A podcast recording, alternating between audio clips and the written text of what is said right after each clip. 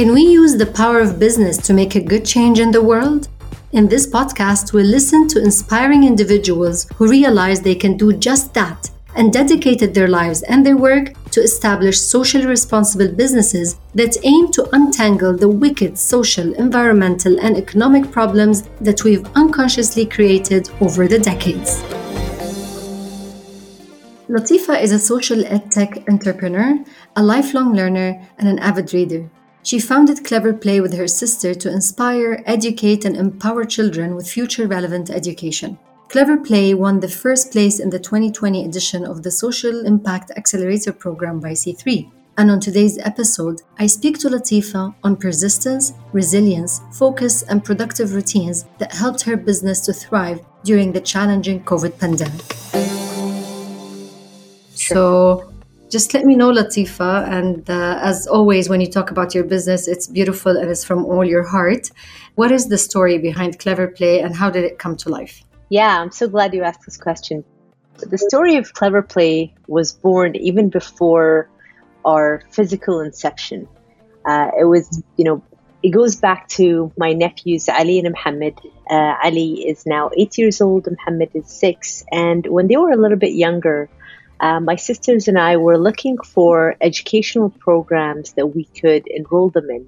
You know, things that often are not taught at school, but we know are necessary to complement what they're learning in school, but things that, you know, that we want them to just try and discover their passions through. And, you know, after a lot of research here in Bahrain, we weren't able to find anything that we felt was, you know, going to enrich them in that way where they could just go and tinker, discover, learn a new skill. And so that has been, you know, the thing that got us into that rabbit hole, if you will. They got us thinking about what can we do to offer the best possible learning experience for Ali and Muhammad outside of school so that they can use that time wisely. We're 3 years into the business right now, but as an idea, it was formed at least 2 to 3 years prior to that. Yeah, but we didn't take action because we didn't think that, you know, we'd be capable of doing it and running it. So, you know, we had a little bit of self-doubts along the way. Mm-hmm. And then eventually when we decided to pull the trigger and, you know, take a leap of faith, you know, things kind of started lining up. Were you did you have another job, a full-time job somewhere else, and then you realized, okay, maybe I should give this a shot, and you had to leave a job, or how did that go for you? Yeah, so oftentimes, you know, when you read certain things or, you know, when you hear different people's stories, they would tell you to jump in and kind of, you know, be unemployed, jump in, follow your passion, etc. And I think the way that I like to see it is, you know, I'm a reluctant entrepreneur, accidental even.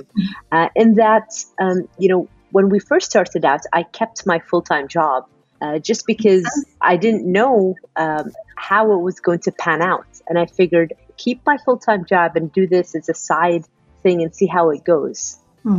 And so, you know, I always tell this because a lot of people ask me, like, what should I do? Should I, you know, give up my full-time job to pursue this? And I say, hey, you know, we have a lot of hours in the day. If you use your time well, you can try to manage two things at once. So, you know, in my early days, that's exactly what I did. You know, I have a motto in life, and it is, start before you're ready. There's never going to be a perfect time to do anything. Certainly for us, it was, you know, there was never a perfect time to start the business. You know, we stalled for almost 2 years, but eventually we just, you know, we jumped in and we said, okay, you know what? Obviously, you know, nothing's going to pan out the way that we want it to, but we'll have to course correct as we move along in the journey. And that's exactly what happened. You know, usually in the tech industry, they have something called the minimum viable product, which is, you know, the minimum that you're able to put out there as a product and, you know, get real customer feedback on and then iterate along the way. And that has been our experience with Clever Play, is that, you know, we put it out there, imperfect as it was, and we started getting real feedback from people. And we just, you know, iterated along the way, and we still do. Latifa, I wanted to, now that we're talking, I keep thinking, Why education? What is it about you as Latifa that made you think, okay, this is the field I would like? Like you could have seen your nephews doing different things and you could have ventured into different, you know, fields in life. If I were to look backwards, my education, you know, quote unquote, was in politics and international relations. Okay. You know, my first dream was, you know, I wanted to be a diplomat. Nice. Because as naive as I was, you know, I thought I wanted to change the world. I wanted to bring peace to the world, right? So for me, the embodiment of peace and was a diplomat. You know, that was, you know, my early days when I wanted to, you know, to do that. And so as part of my education as well, we looked at, you know, we looked at health, we looked at education, because they were important international issues. True. At that time, I didn't necessarily connect the dots. I didn't know whether like that was going to leave a lasting imprint on me. But it did, because, you know, I realize now that if we were to rise up to the potential of what this world can really bring and what the future has in store for us, the best way that we can do that is really arm and empower children and students with these tools and skill sets. And the way that we see it today is, you know, we're not necessarily educating in the traditional sense, but we are empowering them with super skills, because, you know, we think they're superhumans, that they're going to go on to do amazing things and find cures to diseases and you know, problems that we're currently being faced with. And honestly, I think the next generation will have a whole new set of challenges that will come their way. And so it becomes even more important to stress on important skills like critical thinking, complex problem solving, to be able to really navigate the challenges that will come their way. So I think in hindsight, what I'm trying to say is that has been, you know, realizing that education can really give you wings, if you will. It can make you, it can open up a lot of doors for you. And they did that for me. And I want to make sure that I can do that for the next generation. Okay, so we touched on the whole starting your business as a could be a really quite tough journey, and I love your approach to it, where you just took it step by step, kept your job, but then things get rough sometimes, and I guess the toughest for everyone has been the last 6-7 months with the COVID outbreak. We were literally in a lot of countries totally under lockdown in one place. Sort of forcing us to redefine how we live completely, changing blueprints, what is work, what are relationships, what is my lifestyle, who am I sometimes. And with all of that, I guess there were, for most of us, it was weathering the storm on two sides. First, on your day-to-day habits and rituals. And then I guess these themselves have impacted the way we work. And as a business owner yourself, then it had really impacted your business. Oh, maybe we can talk about your day-to-day rituals during this COVID outbreak. What were the main challenges you felt were actually knocking you down, let's say, to start with? Yeah, so, you know, if I were to, you know, rewind back to February, late February, when, you know, the outbreak started here in Bahrain, it really kind of threw us out of a loop, if I'm being honest, you know, because we had a certain rhythm, you know, we, you know, at least I had a personal rhythm that I used to just vibe to, and then kind of things kind of just went a little bit haywire.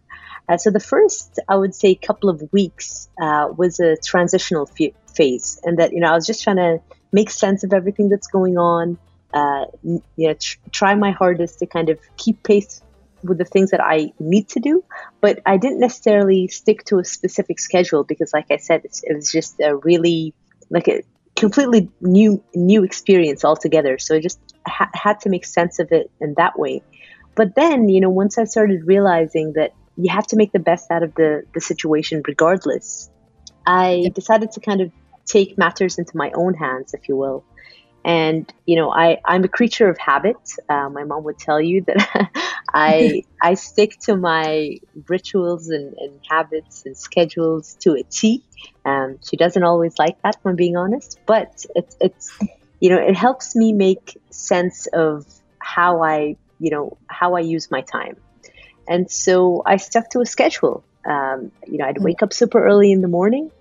That's my me time. It's the time when, you know, no interruptions from anyone. I make sure to do the things that I need to do. Oftentimes, I do a lot of reading in the morning, and I train. You know, I'm lucky enough to train from home these days because that's very important to just keep me sane, right? So things that you can have a little bit of control over. And once I do that, obviously, breakfast is important, making sure that I fuel myself for the work that I have ahead of me. And I would just schedule my time. Oftentimes, it would be between 9 up until 3 in the afternoon. That's my, you know, my work time, where I check in with the Clever Play team, get things done. We do a lot of virtual meetings, proposals that we need to kind of work on. So things of that nature, that, you know, work-related stuff. But then what I, you know, and here's like a, oftentimes, and it's a blessing in disguise. Because I had a little more time on my hands, if you will, I realized that I need to kind of use it differently. And so, you know, pre-COVID, I would come back home late at night, you know, barely see my family, eat my dinner, take a shower and sleep because, like, you know, knocked out from the day. But now with COVID, because I'm at home and everyone else is at home, you know, I spent a lot of time with my family. I still do, which is always very nice. And I make sure to use my evening hours to just unwind and relax. And either that's, you know, reading a book outside, listening to a, you know, inspirational podcast, sometimes just really unplug from technology altogether to just, you know, to think. And so I read a really important, like a really interesting take on Winston Churchill. He's one of my, you know, inspirational political figures. And when he was asked, because Winston Churchill, a lot of people may not necessarily know that he was not only the Prime Minister of Great Britain during World War II, but he was also a writer. So he published a lot of works and books, but he was also an artist. And so when he was asked, how are you able to do all of this? And especially, you know, tense times during World War II, like, how are you able to navigate that? And he, you know, his formula for success was conservation of energy. And what he meant was, when it was time for me to stand, I stood. And it was when, you know, I had time to relax, I would sit down. So he started to realize that energy management is just as important. You know, as entrepreneurs, we can't always be on go, go, go mode. Yeah. And so this opportunity kind of gave me that opportunity to reflect, to step back, if you will, sometimes, to breathe, to reflect on everything, and to, you know, to play and be re-inspired to, you know, to fulfill that mission again. I love that choice of word, play, because I guess, well, you're running Clever Play, and I remember reading once that discipline is the highest form of self-love, and I find it very true, and yet I think within that discipline, the fact that you decide to schedule in or make room for your free time, for your play time, whatever that play is for you, whether it's just relaxing, spending time with the family, unplugging, as you said, is quite crucial and important. I guess with all what's going around, it would have been impossible to keep going and actually being able to pivot the business model as you did, which we're going to talk about now, if you haven't had maybe these moments to just be on your own and reflect. Latifa, when it came to Clever Play, like basically you were based in a physical space, and then the COVID happens and you sort of had to stop that. How did the shift happen? like if we are to go through the whole cycle, you know, like it's sort of, oh my God, as you said, 2 weeks of maybe adjusting, maybe is it, would you call it some sort of denial of what happened? And then what kind of feelings arose and how did you deal with them? Yeah, I think I can definitely tell you that at least I didn't anticipate the kind of massive and radical disruption that, you know, we're now faced with because of the pandemic. But I must say we are quite fortunate in that our online platform has been in the pipeline since middle of last year. So the sudden shift in learning environments just had us really quickly pivot to our digital platform and really forced us to adapt quickly, starting new streams of services, even before we're completely ready, but, you know, recalibrating our steps along the way. But it's important to also realize that, you know, for me, this current stage is a transition. You know, it's hard to think of it as some sort of normal when situations change rapidly by the day. Yeah. But I think I'm inclined to thinking of the stage as a transition, and I'm inspired by how Microsoft CEO Satya Nadella framed this issue in a very powerful way. So he talked about the three phases of the current reality. So he named them restore, stage 1, recover, stage 2, and reimagine, stage 3. So how does this apply to Clever Play? The first stage, restore, is about getting back out there and carrying on with our service intentions to the extent that is obviously doable in the current setting. So meaning shifting all of our programs online and still being of service, you know, even by working from home. So thankfully, you know, we weren't like, we didn't necessarily have to close down in that sense. We kept on going. And the second stage is, you know, recover, which basically is, I think, the stage that we were in a few weeks ago, where we had to kind of recover from some of the negative consequences. And again, this is across the board for businesses, large and small. Yeah. But we also had to troubleshoot our way into getting, you know, our customers back, our processes working back in order, working better, I should say. And the third stage is, I think, the most interesting for me, which is reimagine. You know, this is where creativity, the growth mindset would work in our favor as we reinvent our presence, renew our connections, revitalize our story. And this is definitely the one to be sustained, certainly in the next year. So I'm very excited about the reimagination, reinvention. What was it exactly that made you always go on and push forward? You know, I think I'm an optimist by nature. You know, I always try to look at the bright side of any situation. And this is not to say that, you know, we haven't had our fair share of challenges. I'm sure we did. You know, there were days when it was tough. Just waking up and facing the realities was tough.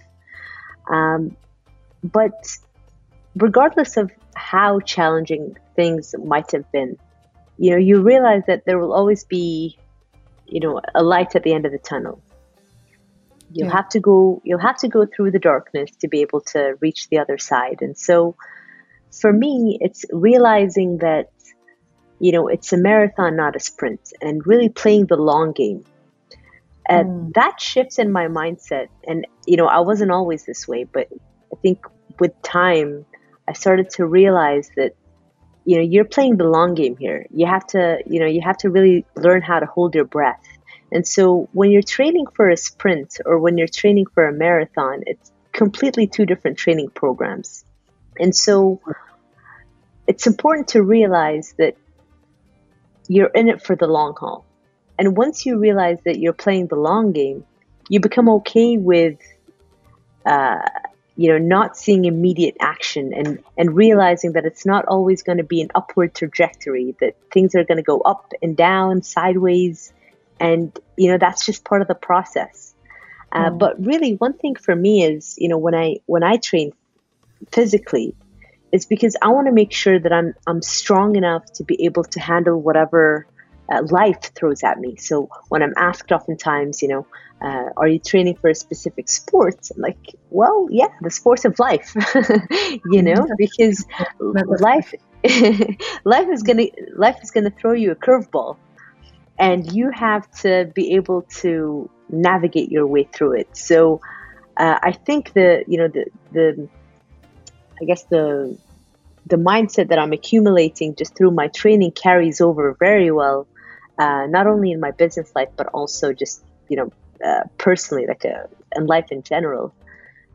And it just helps me to say, you know, just one more rep, you know, just one more day, just one step at a time. I'm realizing that there's this sound of calm in your voice that it inspires me. Just the fact that you're quite calm and collected. And as an entrepreneur, I know that usually things are, like running around like a headless chicken or something. It's quite busy. And I just love that demeanor. And I feel like, where does all that resilience come from? You've said a few things that on the top of my head, it's the being really disciplined and just basically having a mindset of you're in it for the long haul, just don't look for short-term results. But what would also be something that would, let's say, underpin that resilience that you have? I think it's believing that everything's going to be okay. You know, oftentimes you hear that things are going to be okay and you kind of brush it off that, yeah, okay, it's easy for you to say. But it's different when you actually believe it in your bones, you know, that regardless of what happens, like things are going to be okay. And I think, you know, that resiliency for me, again, I always like to put my problems into perspective. You know, sometimes when you look up in the sky and you see how amazing, you know, the moon looks that night or the stars look, you realize that, you know, it depends on how you look at it. Sometimes some people look at themselves as, you know, small as part of this whole, I guess, universe. Or some people may look at themselves as, you know, big, that, you know, they're a part of this universe. And so I think the most important thing is to realize that, you know, things are not always going to go your way, but you have to trust that you'll be able to find a way. So I try to bet on myself as much as possible, you know. And I think when you bet on yourself, you make a pledge that, you know, you're going to find a way regardless of, you know, any obstacles that come your way. And so, you know, I take a bet, you know, take a bet on yourself, because honestly, like, no one else is going to take a bet on yourself unless you do. And so, yeah, so the best investment you can do is an investment in yourself, and to realize that, you know, you're not always going to have all the answers, and it's okay, because, you know, you can stand on the shoulders of giants. There are many, many, many, many, many amazing people in history, but even today, who have done amazing things, and you can literally stand on their shoulders because they helped pave the way. And all that we can do is, you know, do our bit, whatever that is, you know, live your purpose and pave the way for others that are going to continue on. Latifa, you gave me a lot to think of and reflect on, to be honest. I want to really, really thank you for your time. And I really loved the whole conversation. I hope you did too. And I'm sure that even our listeners would really enjoy that. I just wanted to ask you, where could people follow you or Clever Play on social media accounts? Yeah, thank you, Dima. I really enjoyed our conversation as well.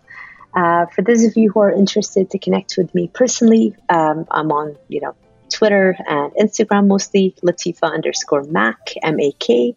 For Clever Play, you can visit the website, cleverplay.org, or on Instagram, Twitter, Facebook at Clever Play. I think on Instagram it was clever.play. But, you know, you'll find us at all the different social media channels. Great. Thank you so much, Latifa. Thank you for your time again. And I look forward to meeting you in person sometime soon. Inshallah. Thank you. Inshallah. Hopefully. Thank you for listening in, and I truly hope you enjoyed this episode from Companies Creating Change. Follow us on Apple Podcasts, Google Podcasts, Spotify, and Deezer, and I'll be with you in another inspiring episode soon. Cheers!